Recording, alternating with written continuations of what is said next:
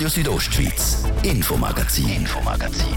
Nachrichten, Reaktionen und Hintergründe aus der Südostschweiz.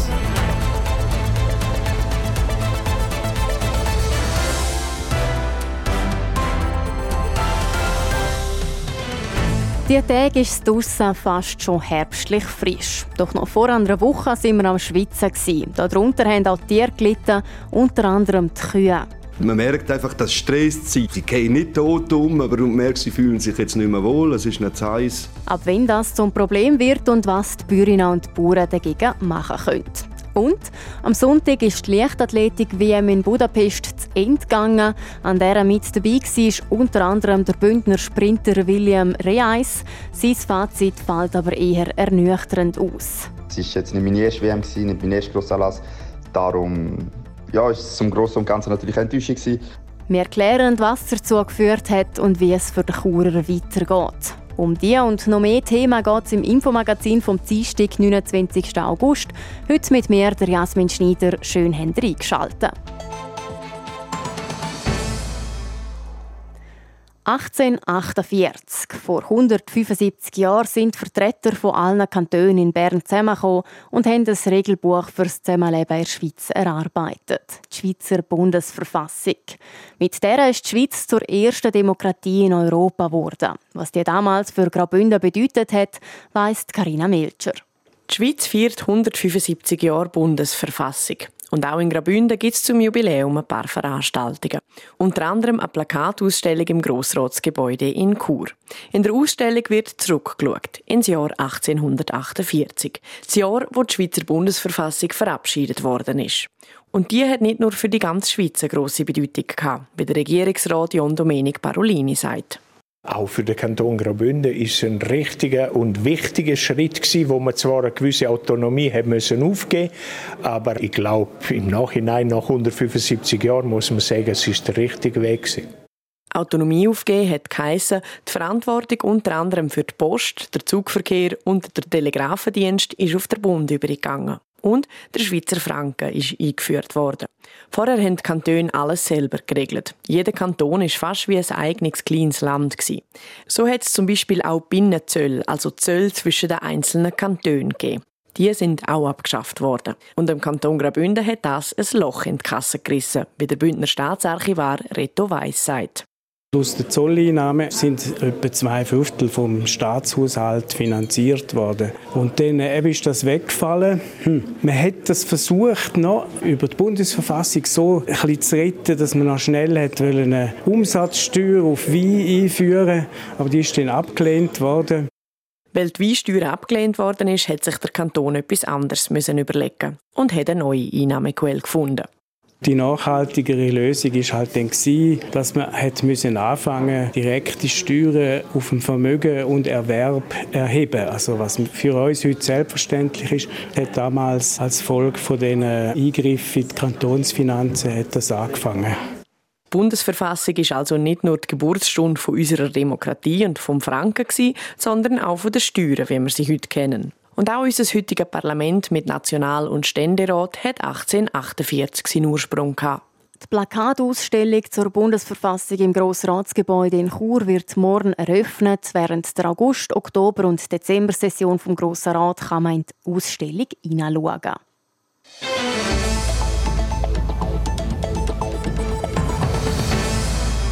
Noch vor einer Woche haben uns Temperaturen um die 30 Grad zum Schwitzen gebracht. Die letzten Tage haben aber Abkühlung gebracht. Die einen vermissen die Hitze sicher schon, die anderen sind wahrscheinlich froh um die kühlere Luft. Zu dieser Gruppe gehören auch die Kühe. Wenn es zu heiß ist, stehen die Kühe nämlich unter Hitzestress. Ab wenn das zum Problem wird und was die Bäuerinnen und Bauern dagegen machen können, nochmals Carina Melcher.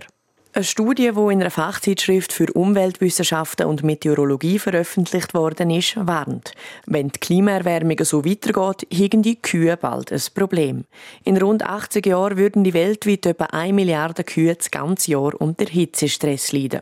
Vor allem auf der Südhalbkugel, zum Beispiel in Südafrika und Brasilien. Aber auch heute wird es den Kühen im Sommer schon etwa zu heiß, auch in der Schweiz.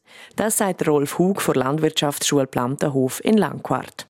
Man weiß, dass eine Kuh Wohlfühltemperatur hat, eher 10 Grad tiefer als wir. Also die fühlt sich bei 20 Grad auch wohl. Sie fühlt sich aber auch noch bei 10 Grad pudelwohl. Und auch noch bei 0 Grad hat sie kein Problem. Hitze hingegen verträgen es weniger gut. Wenn dann das Thermometer über 25 oder dann sowieso über 30 Grad steigt, dann fühlen sie sich unwohl. Dass es der Kühe zu heiß ist, merke ich mir recht schnell. Sie verhalten sich anders, wenn es ihnen nicht mehr wohl ist. Sie fangen an streng schnaufen oder mehr schnaufen. Sie werden passiver oder müder durch das auch. Man merkt es dann auch an der Leistung. Also sie geben weniger Milch, sie fressen weniger.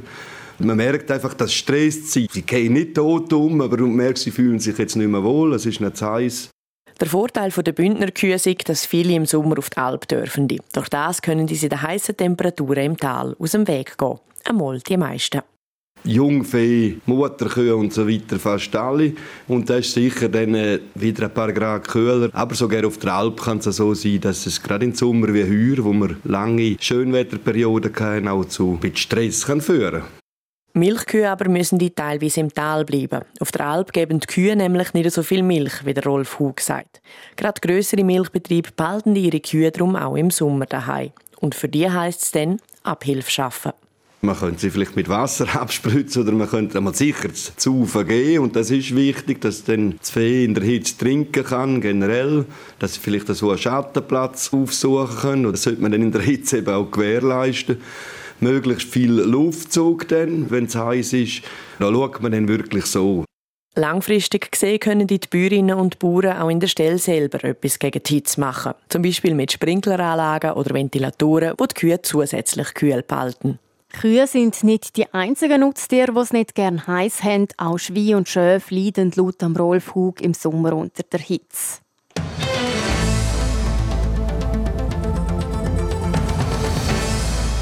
Und wir kommen zu unserer Wochenserie. Familien, die ein schwerkrankes Kind haben, können in den Bündner Bergen Energie tanken. Seit zehn Jahren organisiert die Stiftung Kinderhospiz Schweiz für so Familien nämlich eine Ferienwoche in Davos.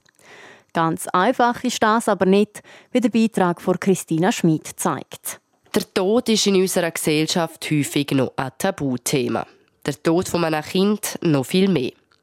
Die Realität aber ist, allein in der Schweiz leben geschätzt 5000 Kinder mit einer Krankheit, die nicht geheilt werden kann. Damit die Eltern von solchen Kindern in ihrem Alltag auch mal Pause kriegen, wo sie ihre Batterien wieder aufladen können, hat die Stiftung Kinderhospiz Schweiz vor zehn Jahren das Projekt Ferienwoche Davos ins Leben gerufen. Im 14. hat man dann wirklich das Gefühl gehabt, jetzt muss man schauen, dass man einfach etwas Operatives anbieten kann. Weil es ist einfach bitter, bitter nötig in der Schweiz, dass man irgendetwas bieten kann. Und darum hat man das aufgebaut. Und das war der damalige Marketingman der Stiftung, der Beziehungen zu Davos hatte, der das mal an zwei Familien angeboten hat sagt Jolanda Scherler, wo die Ferienwoche in Davos jeweils organisiert. Das Jahr für insgesamt 15 Familien. Doch bevor die im Sommer und auch im Herbst können im Bündner Berge reisen, hat ganz ein Haufen organisiert werden. Nebst dem, dass die Familie einen Antrag einreichen müssen, den der Stiftungsrat zu bewilligen hat, müssen auch viele Fragen geklärt werden. Dann mache ich ein Gespräch mit der Familie, was sie alles brauchen. Ist das Kind im Rollstuhl? Ist das Kind beatmet? Was ist das Kind? Oder hat es eine Sonde? Braucht die Familie ein Pflegebett? Was sie an Hilfe mitnehmen sei das eine Assistenz, die sie auch schon immer haben? Ist das ihre eigene Kinderspitex, die das Kind gut kennt? Die Grosseltern? Und am Schluss muss auch noch der Arzt oder die Ärztin vom Kind unterschreiben, dass die Familie mit ihrem Kind überhaupt auf den Fuß reisen Weil nicht jedes Kind mit jeder Diagnose darf aufgrund der Höhenlage dorthin. Ist aber mal alles geklärt, dann steht der Reis nicht mehr im Weg, solange sich der gesundheitliche Zustand vom Kind nicht verschlechtert. Jolanda Scherler sagt, Davos Tourismus macht sehr ähm, gute Angebote für alle Familien, die nach Davos kommen. Und unsere Familien nutzen auch diese Angebote. Also es ist gäbig für Rollstuhlkinder. Man kann in der Talsohle wunderbar spazieren. Äh, Madrisalhand ist natürlich immer sehr attraktiv. Auch die Rollstuhlkinder, wo dort noch eine Rollstuhlschaukel oben ist. Sie gehen spazieren um den See herum, nutzen die wunderschönen Spielplätze. Sie gehen baden, also nicht unbedingt im See, so im Olala. Gerade wenn es so schlechte Wetterwochen sind, wie wir jetzt so den Sommer haben erlebt ist das ganz, ganz wertvoll. Außerdem können sie gratis in die Berge, weil die Bergbahn an diesen Familien die Tickets schenken. Und auch die Hotels kommen der Stiftung, die die Ferien für die Familien zahlt, bei den Preisen entgegen. Damit die Familien mit ihren Kindern die Ausflüge auch machen können und damit die Eltern auch mal Zeit für sich haben, stehen der Jolanda Scherler zwölf freiwillige Helferinnen und Helfer zur Seite. Dazu aber morgen mehr im dritten Teil unserer Wochenserie.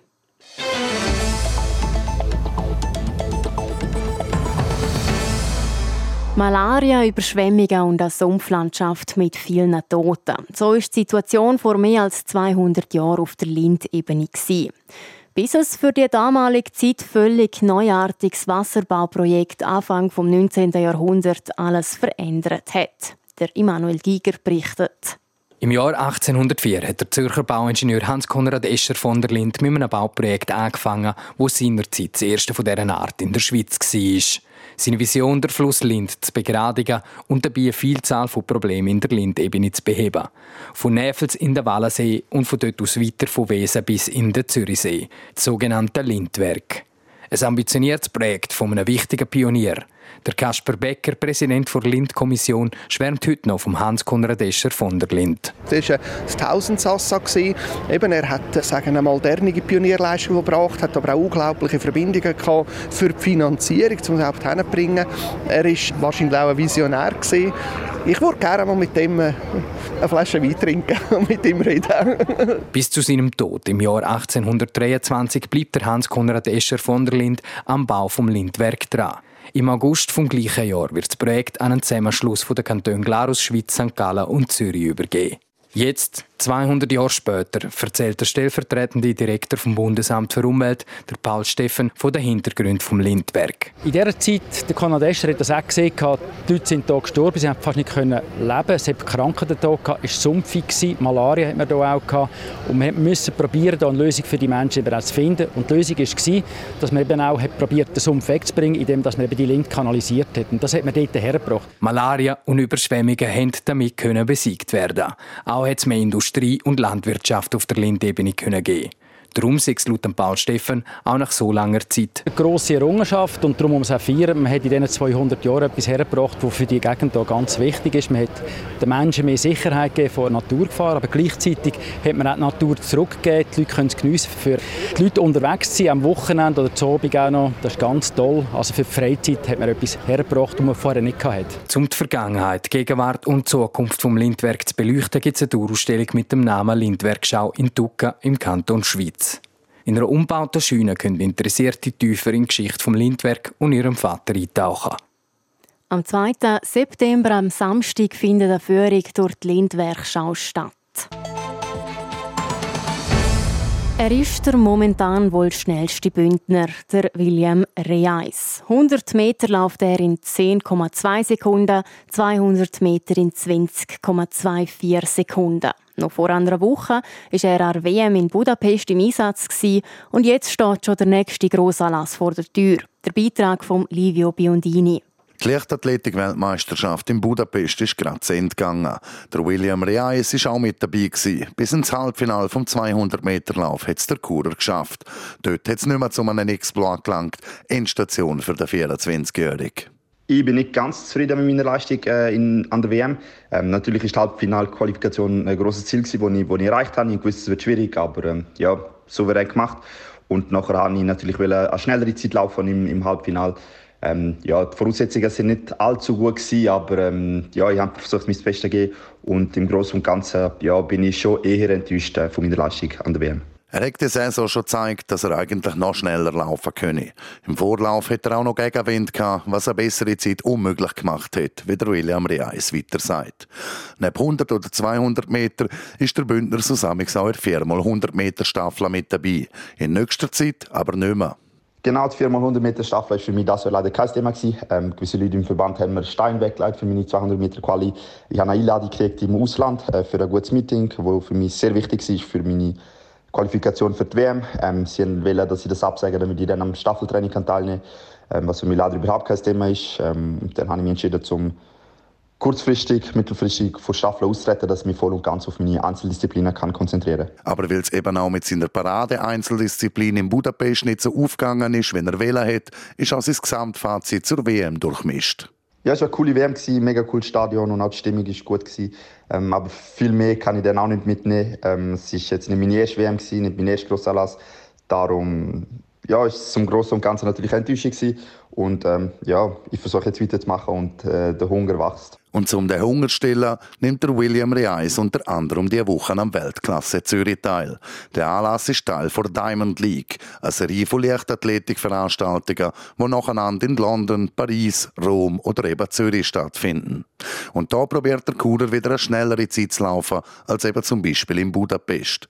Auch nach Zürich hat der William Reis schon einen Plan, wie es weitergeht. Und nachher sind wir noch am Abklären, ob es im Ausland noch Optionen gibt, um 200 Meter laufen.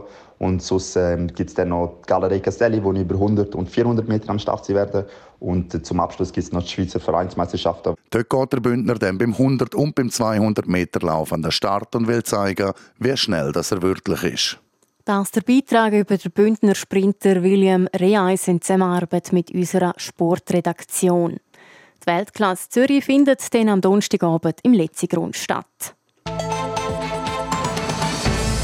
Und an dieser Stelle endet auch unser heutiges Infomagazin. Ihr findet das Aktuelle sowie alle vorherigen Sendungen auf rso.ch sowie auf allen gängigen Podcast-Plattformen zum Nachlesen und Abonnieren. Für euer Mikrofon war Jasmin Schneider. Machen's gut. Radio Südostschweiz, Infomagazin, Infomagazin. Nachrichten, Reaktionen und Hintergründe aus der Südostschweiz.